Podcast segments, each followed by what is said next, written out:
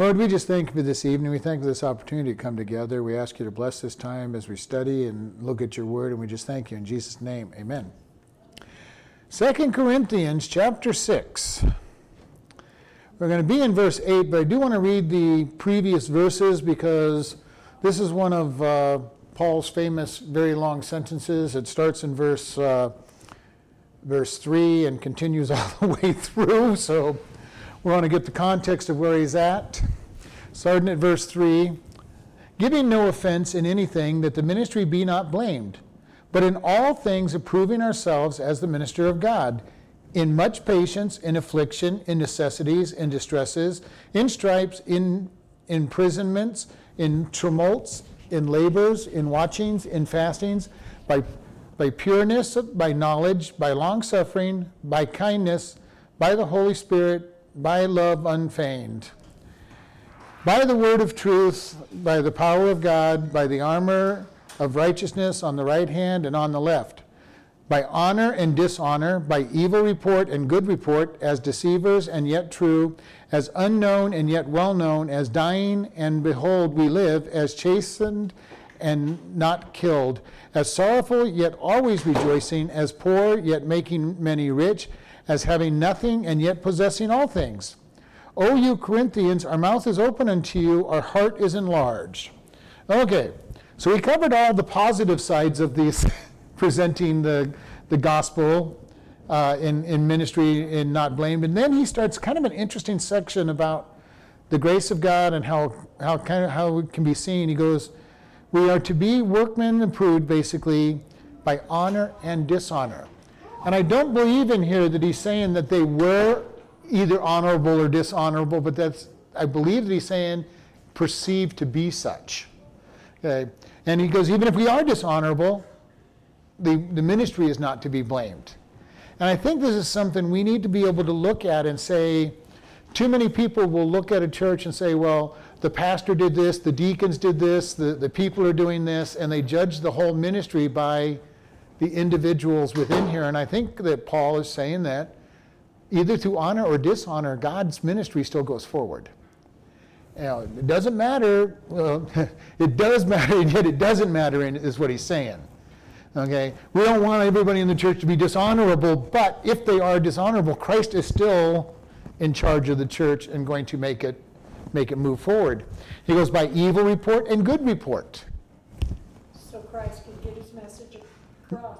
No matter what. Okay. His message is going to get through. All things work together for good for those who are called according to the purpose of God. Why? Not because of us, because of him. How many times can we do something wrong, and yet God gets the glory when people see that his servants are human beings? Now, I've heard the testimony. I watched this person. They weren't totally wiped out. God didn't take them out. They were normal people. One of the worst things that probably could happen to us is to be so perfect that people look at us and say, well, I can't be a Christian. I can't be anything like that person. I can't be good like that person. And I've heard that kind of stuff. I go, you got to understand, it doesn't matter. Because number one, anybody you think is perfect is not perfect in the first place. Does that mean we go out and sin so that other people can say, oh, well, I can be a... No, but when we do fail, God can still use it. All right? And this is what he's saying, by evil report and by good report. And again, this may or may not be actual good and bad reports, because people spoke bad about Paul all the time. I love the poster saying, wanted pastor, and then you get Paul's resume. Imprisoned many times, run out of town many times, shipwrecked many times, but called of God. Yeah. How many churches would even consider Paul's resume? Only wrote most of the New Testament, but most churches would never have considered his resume to be their pastor. We don't want a pastor who keeps getting thrown into jail. At least in American churches, we wouldn't do that. But it says evil report and good report. And again, I'm not sure whether he's saying actual good and bad report, but even if it is actual, God can still be glorified within his church. Now, if everybody in the church is that way, you've got a bigger problem. But you know, if you only have one or two people in there and there's just some bad reports, God will still be exalted. Maybe they did bad things, but I really think this is people's opinion of the report. Because Paul was being attacked all the time, and I think he's going through, you know, hey, you know, some of you honor me, some of you don't honor me. You know, some of you have bad report. You've been listening to bad reports about me, you know, and you're right. I've been chased out of this town. I've been chased out of that town. I was stoned in this town. I was thrown into prison in this town. And, you know, he's going, there's plenty of bad reports. You want to listen to the bad reports? You can, but God is still going to be glorified. As deceivers and yet true. And this is where I really start beginning to see, he's seeing how people look at him. Because what is he called by the Judaizers? You're deceiving the people. You're not giving them the whole truth. And he says, you know, they may look at me as deceiver, but I'm still speaking the truth. And this is why we speak the truth. People may not appreciate what we say. They may say bad things about us. And this is coming more and more true even in our generation. As we speak the word of God and the truth, people are going to say bad things about us. When we call fornication a sin, people are going, well, how dare you? Everybody lives together. How can you judge that lifestyle? Well, I'm not judging it. God is. But we get an evil report because we speak God's. We get this idea that we're trying to be a deceiver when we're speaking the truth. And this is what's going to go. He goes, as unknown and yet well-known. Okay. This is kind of an interesting thing. There were a lot of people who didn't know Paul, but a lot of people knew him, especially in the spiritual realm. Yeah. And it's kind of an amazing thing. Sometimes people may not even know your name. Yeah. It's funny when I listen to these guys on the radio, and half of them I don't know their names. People go, who you were listening to? I know whoever was on at 3 o'clock. You know, I don't know who it was. Noah's voice. Paul goes on, as dying, and behold, we live. You know, Paul was not worried about his reputation, and we shouldn't be worried about our reputation. If God is truly our defender and our defense, our reputation doesn't mean anything, besides which we don't have a reputation worth defending anyway. It should be dead anyway. Because I can do nothing through Christ. I can do all things through Christ who strengthens me. But if I really understand that I can do nothing through him, then my reputation needs to die and let God live through me. And then it says, as chastened yet and not killed. Paul definitely understood this one. Yeah. Beaten so many times, stoned to death as far as we know. But most people believe that he was actually dead and was resurrected. And he may have just been so close to death, it doesn't matter whichever case it was.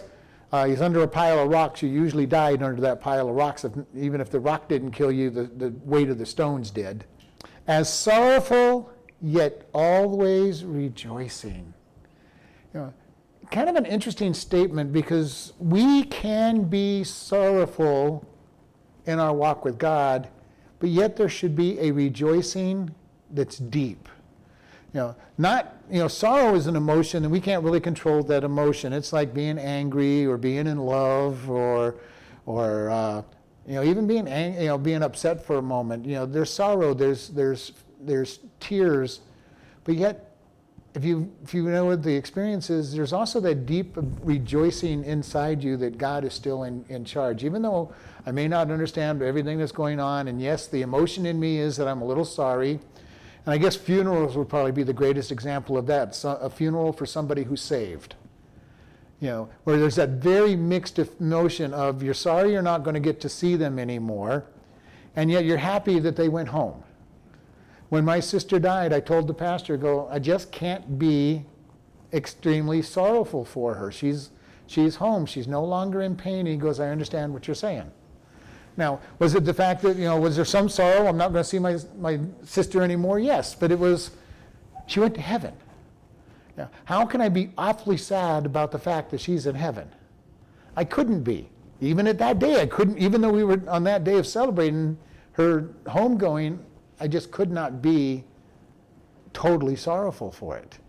And there's that mixed emotion. You miss the person, and yet there's an excitement that they've gone home. Now, if you don't know that somebody's saved, there's no joy in that event.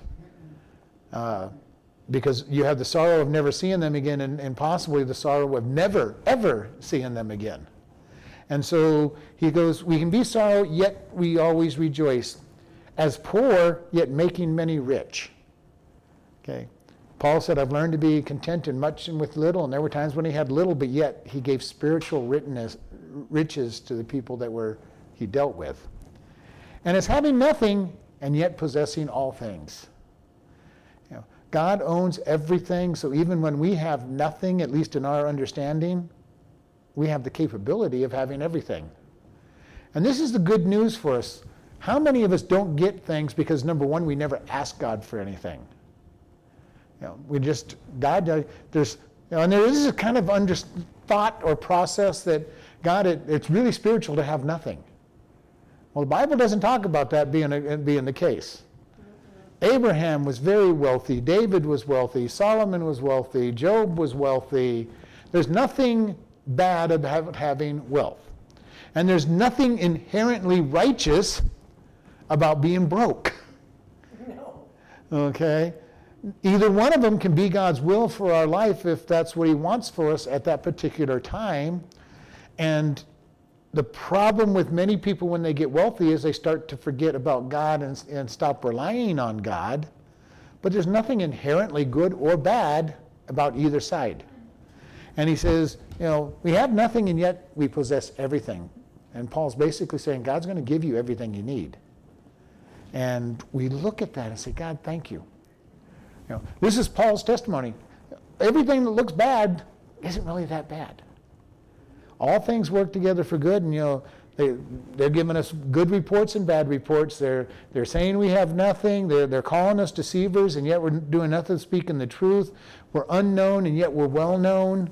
You know, we're dying, and yet we give life. You know, this is a very valuable thing because this is our life as Christians. You know, as we hold up Christ, people are going to attack and criticize us. It's just the way it is. There are going to be those that say, yes, I resonate with that. Yes, I'm going to get saved because God is working on my heart. And then there's going to be others saying, well, you guys are just nothing but a bunch of, you know, losers. You're judgmental. You know, who are you to tell me what's right and wrong? Or the ever famous, you think you're better than I am? You know, no, I'm just telling you what God says. You know, and this is why we need to be ready. We need to be ready for the attacks because people will make these kind of attacks. You know, you think you're better than I am. Is that what you're trying to tell me? No, I'm just telling you what God thinks. Well, are you perfect? No, I'm just telling you what God says. I already know that I'm not perfect. I know what God says about me. You know, and this is why it can be very hard sometimes to witness people because when you start losing an argument and you have no place to go, you usually resort to attacking the person. And this is where we're at in our political system. It's where we're at in our daily conversations with people. When they have nowhere to stand, they attack. They attack each other. They attack us. It doesn't matter. You know, when they feel like they're losing, the flesh strikes out and attacks. We see it in churches too when somebody's position is being attacked and they can't defend it or, you know, work on it. The desire is, I'm going to win this and I'm going to win it in any way, shape, or form.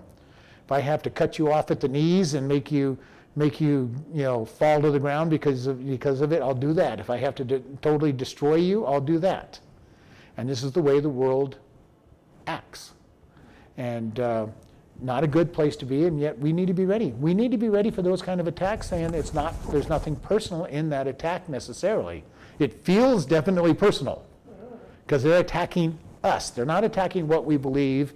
And in one sense, it is personal, but we've also got to understand that it's human nature and not really a personal attack. Yes, they're attacking me at a personal level, but it's not really a person's attack. It's just, I'm going to win this, and I'm going to do whatever it takes to win it. And we need to be careful with it. And this is where love comes in. You know, Jesus was all-knowing. He knew where they were going to go, and it made him easy to defend himself because he would just answer their questions. You know, the thing is, we've got the Holy Spirit in us. The Holy Spirit can give us the same kind of answers if we just will let him help us make those answers. And then he says in verse 11, "O you Corinthians, our mouth is open unto you, our heart is enlarged. You know, Paul's begging with him. He says, you know, we love you. We're speaking to you. And our heart, we just love you so much that our heart is getting larger. And it's the same idea that we have. You know, my heart is so full of love for you, it's getting bigger. And that's what Paul's saying. You know, I love you so much, Corinthians, that my heart is getting bigger. You know, my mouth is open. I'm speaking unto you. I'm speaking the truth, and I'm speaking it to you because I love you, and it's my love is getting deeper. You know, and I don't know if you've been there, but just to have a great love for somebody who's abusive and not listening can be very hard, and yet it's amazing when it happens, when God just enlarges the love. God, I don't understand. You just make me love these people more and more, and they're getting more and more miserable, and yet I love them. I think about David Wilkerson with Nikki Cruz and the cross and the switchblade. You know, every time he says to Nikki, I love you, and Nikki does more things to make it harder, and God just gives him more love for the guy. Yep. Okay? And it happens quite often with pastors, and they love their church, and you know the church makes things difficult for them at times, and God just says, okay, let's have you love them a little bit more. And, you know, there's been times when I've told God, why did you teach me to love people? Because it hurts to love people. And that's what Paul is saying here. It hurts. You know, Corinthians, you're making life difficult for me, but I'm still loving you, and I'm still going to speak the truth. You may not recognize it as the truth. You may not even recognize it as love. And sometimes our kids don't understand when we say things that out of love that they didn't want to hear. Our friends may not. You know, our family are the same way. We, you know, and even us sometimes when we hear somebody speak truth, our spirit says, yes, it's true, and our flesh says, no, I don't want to hear it, and we strike back because it doesn't sound very loving at the time because it hurt. And this is something that Paul's saying, you know, Corinthians, I'm saying hard things, but I love you. And my heart is getting larger. It's being enlarged. Verse 12, and you are not straitened in us, but we are straitened in your own bowels. Now for a recompense is the same. I speak as unto my children. Be you also enlarged. Be not unequally yoked together with unbelievers. For what fellowship has righteousness with unrighteousness? And what communion has light with darkness? And what concord has Christ with Belial? And what part has he that believes with an infidel? And what agreement has the temple of God with idols? For you are the temple of the living God. As God has said, I will dwell in them and walk in them, and I will be their God, and they will be my people.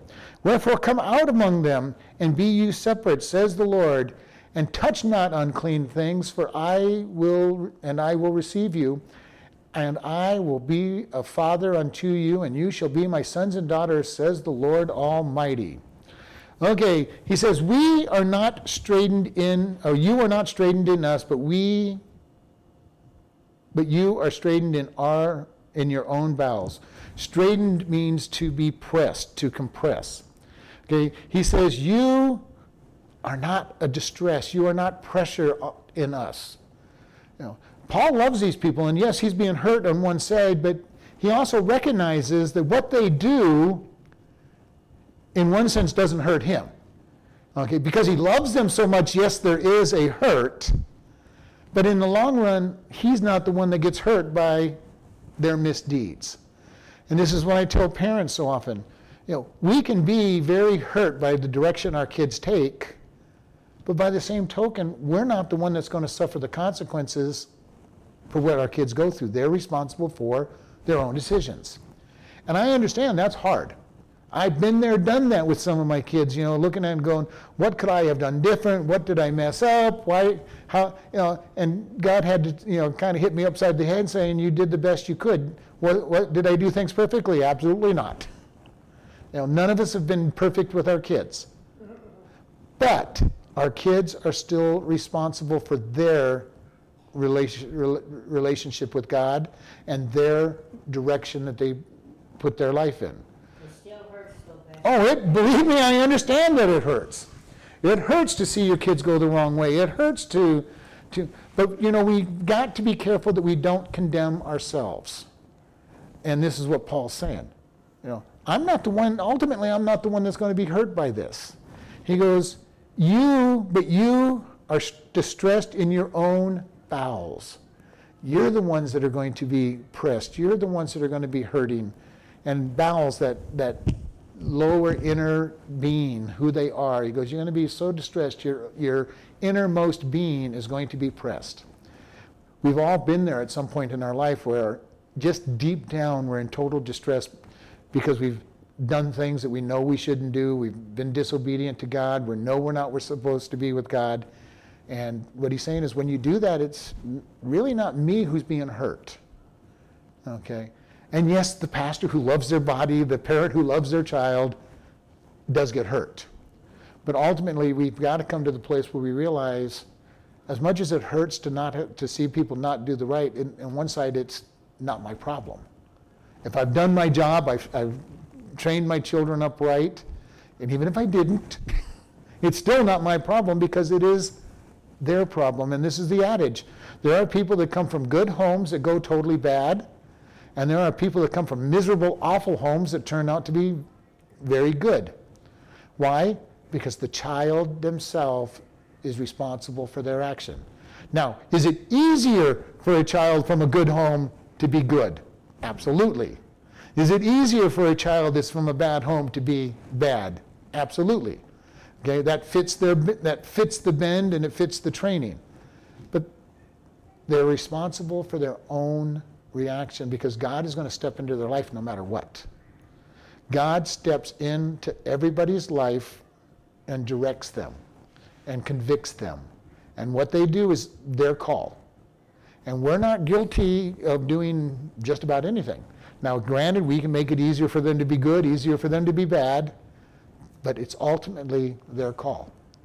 You know, and our own government understands this. You know, when they pick up a kid and the kid goes, well, you know, this is what mom and dad always did. Well, that may be true, but you're the one that violated the law. Okay, they're not going to go out and arrest mom and dad for being the bad example. All right, they probably should, but by godly standards, he says each person is responsible for their own sin. Nobody is going to be punished for their parents' sin, and nobody's going to be rewarded for their parents' good works.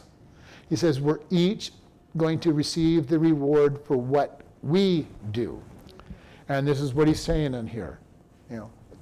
Oh Corinthians, I'm going to hurt, yes, but I'm not the one that suffers from it. I'm not the one under pressure from it. You are. And it's going to be right at the inner bowels, your very core of your being, that you're going to suffer. And we've been there, all of us have been there at some point in our life. Hope, if you're really going to be honest with God, you have to come to that place to recognize I'm a sinner and I need Christ. At least one time in your life you've got to recognize it, and most of us have been many times in our life. And he goes, now for a recompense in the same, I speak to you as my children, be you also enlarged. It goes, as a recompense, as a reward or required of the same, and I speak to you as my children. Paul's saying right now I'm speaking to you as a father. Be enlarged. Learn to love one another. Learn to have the same love I have for you. And, sometimes there is this idea where we just speak as somebody who cares for them, as a parent, as a pastor, as just a loving friend. If you don't love somebody, it's easy not to care what they do. Before God gave me my love for people, it used to be, okay, I'm going to give you a lot of truth, and you can do what you want with it, and I don't care. Not a great attitude for the teacher. Okay, and God now has given me this love, and sometimes I tell God, why? God, it hurts when you tell all these people and then watch them do just the wrong, go out and do just what you told them the Bible tells them not to do. And he says, just part of what it is, you're going to love. When you love people, they know you care, and then you're there to pick up the pieces after they've messed up everything, after having been told not to do something. And the same thing we do with our kids. They go out and do what we tell them not to, and we pick them up, we kind of dust them off a little bit, chide them a little bit, and get them back on the path. And that's the way it is with love. When our friend goes off the wrong direction, we try to correct where they're going. One time I had to go to a friend and I had to say, We've been talking for a couple weeks now, and I've been giving you some really, I didn't ever tell you what I believe God wants you to do, and I'm going to tell you today. He wasn't too happy with what he was hearing. Went away a little upset. Called me back later and said, I'm really thinking about it was, and I realized you're trying, that you spoke out of love and that you were wanting to help me. And we don't always like to hear the chastisement from anybody, even from a good friend, from a parent, nobody. If we're really honest before God, we realize later on they spoke the truth. Hopefully, before we go out and mess up everything in our life. But God says, I've got you where I want you. I'm going to get his word. When we hear his word, God's greatest promise to us is his word does not return void. 14 is a verse that's well known to most people. Be ye not unequally yoked together with unbelievers. For what fellowship has righteousness with unrighteousness, and what communion has light with darkness? This is a verse that is very important for us in living in general. It's always applied to marriage, but this is much more than just marriage. Okay?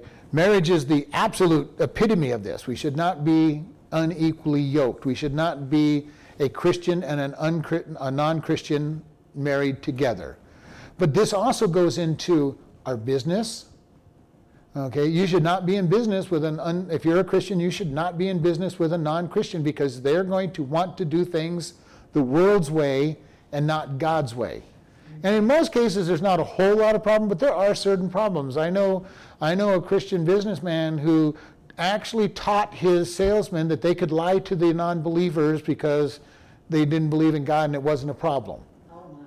Okay, he taught them to offer them one-time deals, and he had to act now. We're not get this special discount that you could get at any time.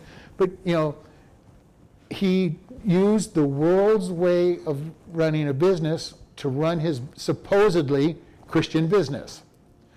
Okay, and it's bad enough when a Christian will do that. Now you get a Christian who wants to run his business honestly and with integrity with a non-Christian that's wanting to do that. Who's going to win? Usually the non-Christian. In the marriage, the non-Christian is usually the one that wins. And yes, there's an occasional time when the Christian converts the non-Christian in the process, but the odds are so stacked against you, it's not worth saying, because I've heard people, I'll get married to this guy or this girl, and eventually they'll get saved. Well, every once in a great while they do, but all that does is encourage them to keep trying to do it. Well, I know somebody who did. Yeah, and how many people didn't? And most of the time you see a Christian and non-Christian get married. The non-Christian's going, oh yeah, I'll go to church with you, no problem. And very shortly thereafter, they're not going to church. And it starts innocently enough. My mom... Why do you have to go tonight? Or, mom and dad are having a party Sunday. You can miss church once. It's really not that big a deal. Next month, we're having a beach party, and it's going to be all weekend long. You can miss church. Before long, that Christian isn't going to church anymore. Not reading their Bible anymore. And then even if you don't have that person fall away, you start getting kids involved in this thing. And how are you going to raise your kids? How do you make a kid go to church when you want to go to church when the other partner doesn't go to church, especially if it's the father? But even if it's the mother, it's like, okay, well, family's going to church. Mom's not going. Dad's not going. There gets to be a point where you can't bring it. This is a critical point of contention. Do not go into business. And I will go even so far as to say your best friend should not be a non-Christian if you're a Christian. Now that doesn't mean totally ignore all non-Christians. It doesn't mean you can't be friends with a non-Christian. But that person, a non-Christian, shouldn't be your best friend, the one that you're going to confide in, the one you're going to seek advice from, the one you're going to hang out the most with. Because that person will lead you away from God more, especially if you look for them for advice. Because a non-Christian is not going to give you godly advice, usually. You know, very rare will they give you godly advice. It's hard enough to get godly advice from a Christian sometimes. Okay, you know, well, you know, my spouse and I are just really having a hard time. What should we do? Well, I guess maybe you should get separated or divorced. Okay, well, what Bible verse are you using for that advice? Well, no, but I'm just telling you what all my friends do and what everybody else does. You know, well, you know, you don't like that person, go talk about them behind their back a lot. You know, what verse are we looking at? Well, we're not looking at a verse. You know, this is just it. We want our advice, our direction to be righteous. And this is so important for us. When we're looking at giving people advice, are we looking at what God says, or are we looking at what the world says? And I told you all, one of the greatest attributes my dad did for me is when I would have questions, we went to the scripture. It was never, this is what I think, or this is what you should do, or this is what the church thinks. It's, let's go see what God says. We'd open up the Bible and look and see, what did God say about this? What does God say to do? You can't go wrong when you're using God's word to help make your decisions. That is, as long as you take them in context, because we all know if you take a verse out of context, you can make it say just about anything. Okay, because there's lots of verses, you know, and the great one is the joke, you know, about the person who's just opening up his Bible and reading, and he opens up the Bible and it says, Judas hung himself. Right. He goes, well, this can't be the word for today. And then he opens up and he points his finger down and he says, and the verse says, go and do likewise. Mm-hmm. Oh, no, definitely not. What opens it up, points it again, and the next verse says, what you do, do quickly. Okay, yeah. None of those verses had anything to do with what you're supposed to do with your life, necessarily. But if you take things out of context, you can make the Bible end up saying quite a few things. The Bible talks about just about everything there is under the sun. It talks about idolatry. It talks about worshiping false gods. It talks about doing lots of things wrong. And if you were just saying, okay, God, what am I doing? Oh, and he committed adultery with Bathsheba. Oh, okay, I get to commit adultery today. The Bible says so. See, it says so right there. No, make sure you're reading it in context. Know what it says. And very important, because this, taking verses out of context can get us into trouble. And this is where people will make the Bible say all kinds of things. They'll just lift a verse out and say, well, see, it says right here. Okay, what was this verse in context of? You know, and this is why I say we take this verse in its complete context. You know, most people lift out that first person only, be not unequally yoked with a non-believer. And then he goes on deeper into this, and this is why I'm saying, and it applies to all of our life, not just marriage, because he says in the next part of it, for what fellowship has righteousness with unrighteousness? In other words, he's saying you really can't be hanging out with the unrighteous. There should be no fellowship, you know. And, you know, if you've been to places, you know, this is the way I feel half the time. I go to parties and you know, with family or anybody, and all of a sudden drinking and stuff is breaking out. You know, it's like, I don't enjoy those parties. I don't want to be around it very long.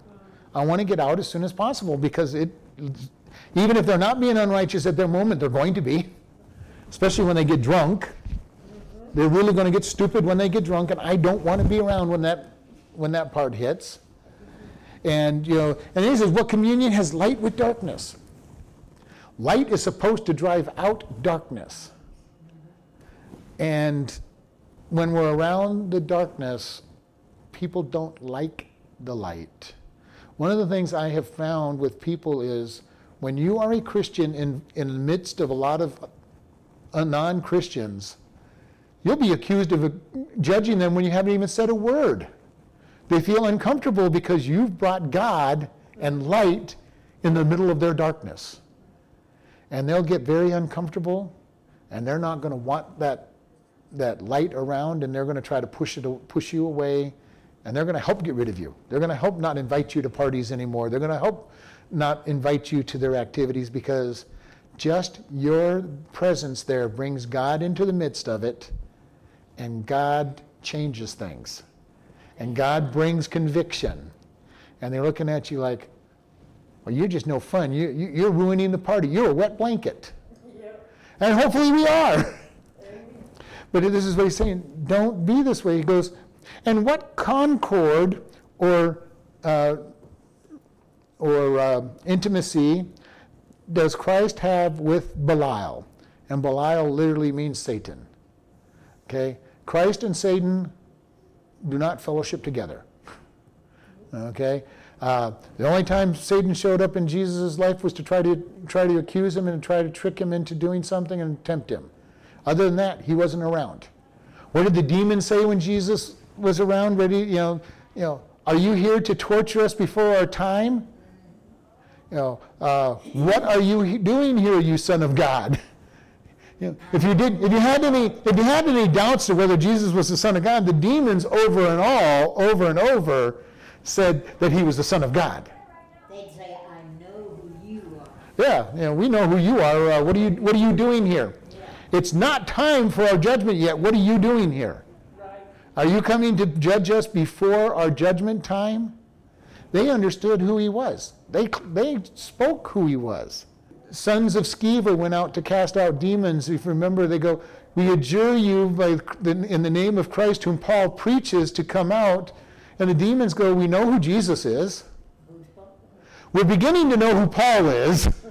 You know, but who are you? As the demons came out and attacked them. You know, they were beginning to know who Paul was, which is kind of interesting. Paul was walking with God in a very strong strength, and they're going, yeah, we're beginning to know that guy. Yeah. We definitely know who Jesus is. You know, we're beginning to know who Peter and Paul and James and these disciples are. You know, but we don't know, we don't recognize your authority. You know, we don't recognize you for anything. Christ does not have a relationship and communion with Satan. You know, Christ is master, Satan is the created being, and he's the servant. Whether he wants to be or not, he's still the servant. Paul here is saying, you know, Jesus doesn't have any communion with him. And what part has he that believes with an infidel? You know, those of us who believe, why should we be hanging out with infidels? And again, we have to walk carefully with that one, because if we're not spending any time with non-believers, we have nobody to evangelize. But again, should that non-believer be the person we're hanging out with, beyond playing sports or activities or that? You know, who's my best friend is definitely should not be, if I'm a Christian, my best friend should not be a lost person, because that's not a good way to be. There's no relationship. There shouldn't be a unity in that relationship.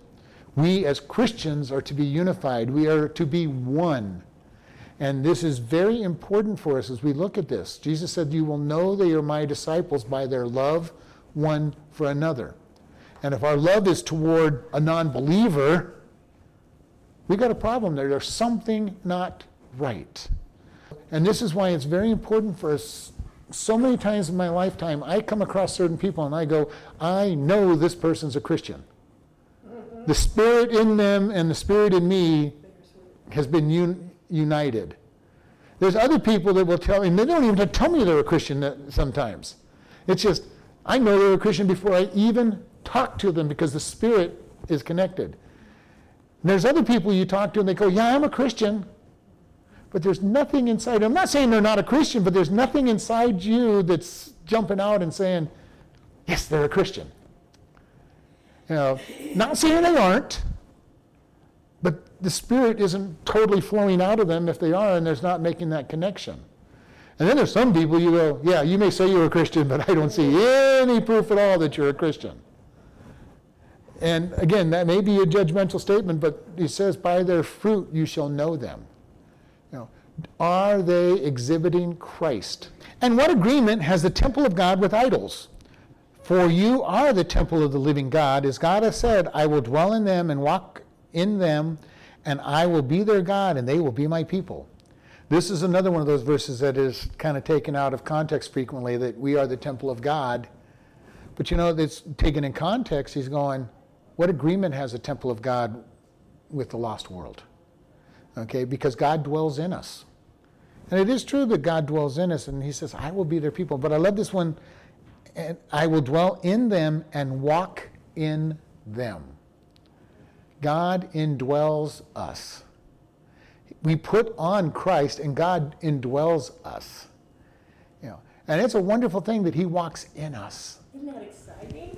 It is to me. You know, he is in us. You know, and it is an amazing thing to have God living in us. In Revelation, Jesus says, "Behold, I stand at the door and knock." He answers, "I will come in and sup with him." You know, what a wonderful picture. Yes. Jesus saying, "I'm knocking. Are you gonna let me in?" And this was spoken to Christians. We use it as a salvation verse, but he's speaking to Christians. Okay, you know, somehow you kicked me outside of the dining room. Are you going to let me come in and eat?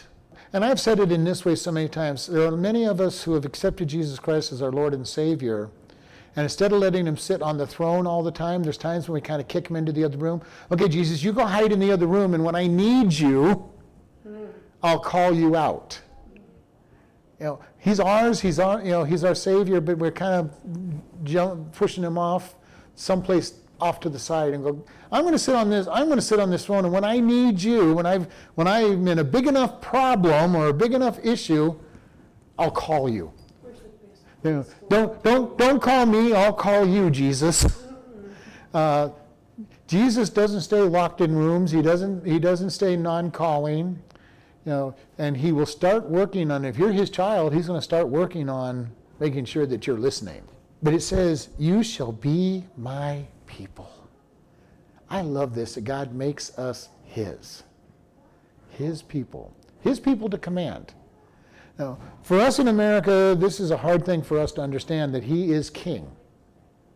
We don't really comprehend the king. We really don't even like government that much. We don't like this whole idea of somebody being in charge and being sovereign. And yet he says, "You're my people. I have rule. I'm going to be the one that is in charge." And this statement of "you will be my people" has been repeated so many times in Scripture. In Exodus 29:45, all through the Old Testament, Leviticus 26:12, Ezekiel 37:27, Jeremiah 31:33, Ezekiel 36:38. He says, "I'm going to be your God. I'll be your God, and you're going to be my people." You know, when I read that, I was wondering if he's talking about the end times when he gets the new Jerusalem, the new city, or if he's talking about now, if you believe in me and come to me now, I will be your God. Yes. Both. He definitely will be in the new heaven and earth, in the millennial kingdom, but it starts for us as his believers, it starts now. As soon as you're his child, he's your God, he indwells us, and we are his people. And I will even go so far as to say, before we were born and he knew what our decision was, we were his people. Because he already knew. Right, because he already knew. So we were his people even before we were born. And if you really want to go back before that, we were his people before he created the heaven and the earth, because he already knew everything ahead of time. So it gets to be very confusing when we think about this. We're his people because he already knew that we were going to be his people. And he knew those who were going to reject him, that they're not his people, that they are the subjects of Satan. Not that, well, subject's not even a good rule, because he's not going to rule hell. They just align themselves with Satan against Jesus. And for a very temporal period of time, they are Satan's subjects. But when they get to hell, and I've said this over and over again, when they get to hell, Satan is not the ruler of hell. He is a prisoner of hell. And everybody who's decided to follow him are prisoners in hell. There's not a kingdom of hell. It is a prison. And there won't be any ruler of hell. It'll just be a bunch of prisoners on there. Satan is not going to be enjoying hell as being in charge. The only thing he might enjoy is that he took a lot of God's precious souls to hell with him. But he's not the ruler of hell. He's not going to be the master of hell. He is going to be the prisoner of hell. And here he says, you know, I will be their God. Mm-hmm. And Jesus here says that I will be their God and they will be my people. You know, and it starts here. And this is what we talk about. Eternal life starts the moment we become Christians and God indwells us here. Heaven is wherever God is. And when we're his children, he is in us. This is a great blessing, at least for me. No matter where I am, God is. Where I go, I bring God into the presence, which is where it takes us back to what I was saying before. Just being in the presence of darkness makes people irritated. They don't like the presence of God brought into their situation when they want to be evil. And that also means that every time we go and do sin, we're dragging God into the middle of that sin, which makes it even worse. Yeah. They're bad enough that we drug ourselves into sin, but we drag God into the midst of that sin, which is why we can no longer enjoy sin if we're his. Because when we're in the middle of it, he's going, I don't want to be here. And because you're mine, I don't want you here. And I'm going to make you miserable.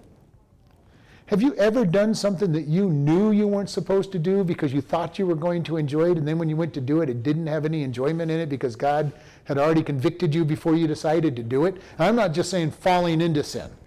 I've been places that I didn't. You know, I'm just saying you make a choice. You make a conscious choice. I am going to do this because I want to. And then you find out that it really wasn't what you wanted, and there's no joy in it because you're so convicted because God was trying to convict you before you decided to do it anyway. Been there once or twice in my life, not often. Normally I just kind of find myself in the wrong place. But there have been times when I've just said, I'm going to do this. Very defiantly, I'm going to do this. And miserable time. You know, it wasn't that I found myself doing something. It wasn't that I just kind of fell into it. There have been a couple of times where I said, I am going to do this. And God saying, no, you're not. Yes, I am. No, you're not. Yes, I am. Go do it. All right, God, would you just leave me alone for a few minutes? Can't I enjoy it for a couple seconds? No, I told you not to do it in the first place. That's what he's saying here. You're my people. You're not to commune with darkness. You know, God is not going to let us get away with it.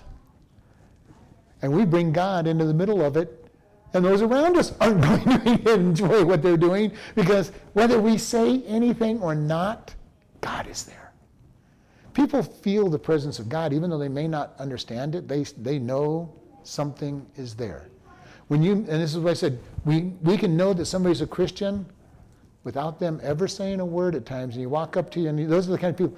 I just have to ask you, oh yeah, I'm a Christian, I know God so well, and you can end up in an instant fellowship.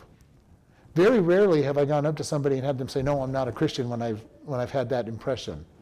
And you walk up to them, I just got to understand, you know, how long have you known Jesus? Oh man, you know, and just share it. And you don't know what it is, but it's the Spirit.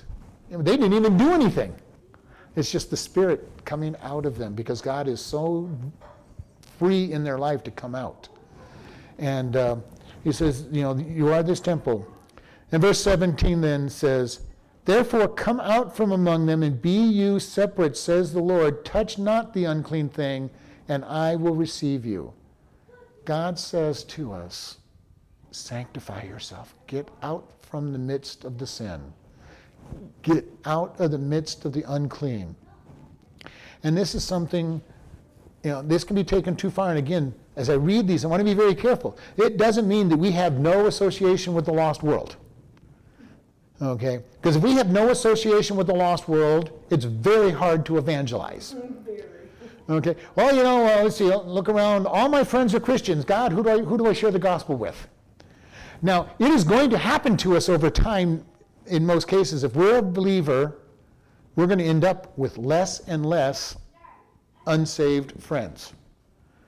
First off, they're just going to think we're not fun anymore. They're going to stop and they'll stop talking to you. They stop inviting you to the parties because you're the wet blanket. You don't want to do anything. You're the person who makes them feel bad because you're bringing God's presence in there. They're feeling like you're being judgmental of them. They feel you're being judgmental of them because you're not participating, so therefore you're judging them. You're saying you're better than they are and all these other things that they're going to throw out. Eventually, yes, we're going to stop having friends that are unsaved. But we need at that point to start doing things that put us out amongst the lost, whether it's walking in the park or playing a sport or, you know, participating in a hobby that they're in, not the church, you know, at the church. But if you're into quilting, you go to a quilting group that has lost people in. Why? So that you get to know some lost people. Mm-hmm. I've been a Christian for 48 years and moved around a lot. Most of the people I know are in church, which is one of the great things that I like being out in the prison in many times, because I get exposed to lots of lost people and be able to talk to lost people. And we need this. If our life gets so centered in the church and no lost people, we've got a problem. We've got to get out once in a while and be around the lost world. Not to make them our friends necessarily, not to make them our best buds, but just so that we have somebody to talk to about Christ. Do something, whatever it might be, we do something to reach out to the lost world. And again, the longer we've been a Christian, sometimes the harder it is to be around the lost world, because our life starts centering around church and other Christians, and all our lost friends have kind of, just stay around. You're not invited to anything anymore, and if you invite them to anything, they don't want to be at your group, because a Bible study might break out or God may be talked about. So they don't want to be around you. But there's also this command that says, come out from among them. Be separate. Be different. And this is important for us, that we keep ourselves separate from the world in many ways. Not totally isolated, but we separate ourselves, because the world will drag us down. If you've got a best friend or a really close friend who's a lost person, they're going to drag you down. They're going to at least tempt you to do things that aren't the right thing. They're going to want to commit gossip. They'll want to commit all kinds of things and to drag you the wrong direction. And we want to be very careful about all of that. And then the last verse of this chapter, again talking about God, and will be a father unto you, and you shall be my sons and daughters, says the Lord Almighty. God desires to be our Father. And in another place he says that we can call him Abba Father, or Daddy, an affectionate term. And that's kind of an amazing thing. God wants to be our Father. The creator of the universe, the master of all things, says, I want you to be my children. I am so perfect, I am so holy, and yet I want to be your Father. That's a hard thing to imagine, and it can only happen because of the death of Christ, when he covers us with his righteousness, that we can go to him and he looks at us and says, that's my child. That's my perfect child. Not even just my child. Look at all that righteousness on that child. That's a perfect kid. And this is one of the reasons I love the verse in Zechariah where Satan is standing before God, and the high priest Joshua is standing before God. Satan's all ready to accuse the high priest of all of his sin and iniquity, and God says, in essence, one moment, angels, clean up the high priest, put a new garment on him, clean him up real good, put a new mitre on him, make him look really good. Then turns to Satan basically and says, okay, what was your problem? And he's kind of looking at this guy in spotless righteousness of Christ, and he has nothing to say. This happens to us before God. What was God's testimony of Job? He is a righteous man that hates evil. And I'm sure Job was a pretty good man. Was he an absolutely righteous, perfect man that totally hated evil? No, he was a human being. How did the Father see him? Through the righteousness of Christ. You got to go through an awful lot. So I can tell you, Job was a pretty righteous man. Was he perfect and spotless? Only because of the righteousness of Jesus Christ. And when God looked at him, he said, that's my perfect child. Go ahead, Satan, what do you want to do to him? When God looks at us, if we are Christians, he looks at us because we are clothed in Christ. He sees perfection. He sees perfect righteousness. We got to be careful when we attack each other as Christians. We're in dangerous territory because God says, you're attacking my perfect child. Because we have the righteousness of Christ. From his perspective, we are perfect. He already sees us in our glorified state as what we will be. And he says, this is my perfect child. Why are you attacking my child? You know, and I think also about, you know, a husband and wife. They should love each other enough that they're not going to listen to anything negative about each other and spreading negative or listening to anything negative about their spouse. Most husbands, if they're a good husband, will not let somebody downgrade and attack their wife. You know, in their presence or not in their presence. And they're going, no, you're not going to talk about my wife. When we talk about one another in negative terms, I can almost picture Jesus as I are getting riled up and saying, that's my bride you're talking about. Mm-hmm. You're talking about my bride. I love my bride. My bride is perfect. You're not going to talk about my bride that way. We need to be very careful about how we talk about each other, building up each other, edifying each other, knowing that we're not perfect, but that's not the way God sees us. Is there times when we might be able to share with somebody, if you're talking directly to that person and you've been praying for that person and you go, you know, I really am worried about you in this area. Yes, that is applicable. But my learning over the years is the more I pray for somebody, God usually changes them before I ever have to say a word to them. And if nothing else, it changes my attitude toward them so that I'm not worried about what it is that I was praying for them about. But every once in a while, there is that time if you love somebody and you've been praying for somebody and God says, okay, now, go be my messenger to them to straighten out. But in my experience, that should be very few times because God's more than capable of doing the work on his own. And he changes people. And I've already told you many times I'd be praying for God to change my wife, and he almost always changed me. So, you know, my attitude lately is God changed me. And I've taken that same lesson toward the church. If somebody's irritated me in church, God changed me. You know, whether he changes the other person, he might change them as well, but change my attitude. Change my attitude about this person. Teach me to love them more. Teach me to not be as irritated about their little quirk that irritates me. You know, help me to be more patient with them and whatever it might be. And in the process, God might change them. But he definitely changes us to be more like him. Because I am so glad that God is patient with us and he doesn't treat us the way we deserve. You know, because if he did, none of us would be sitting in this room.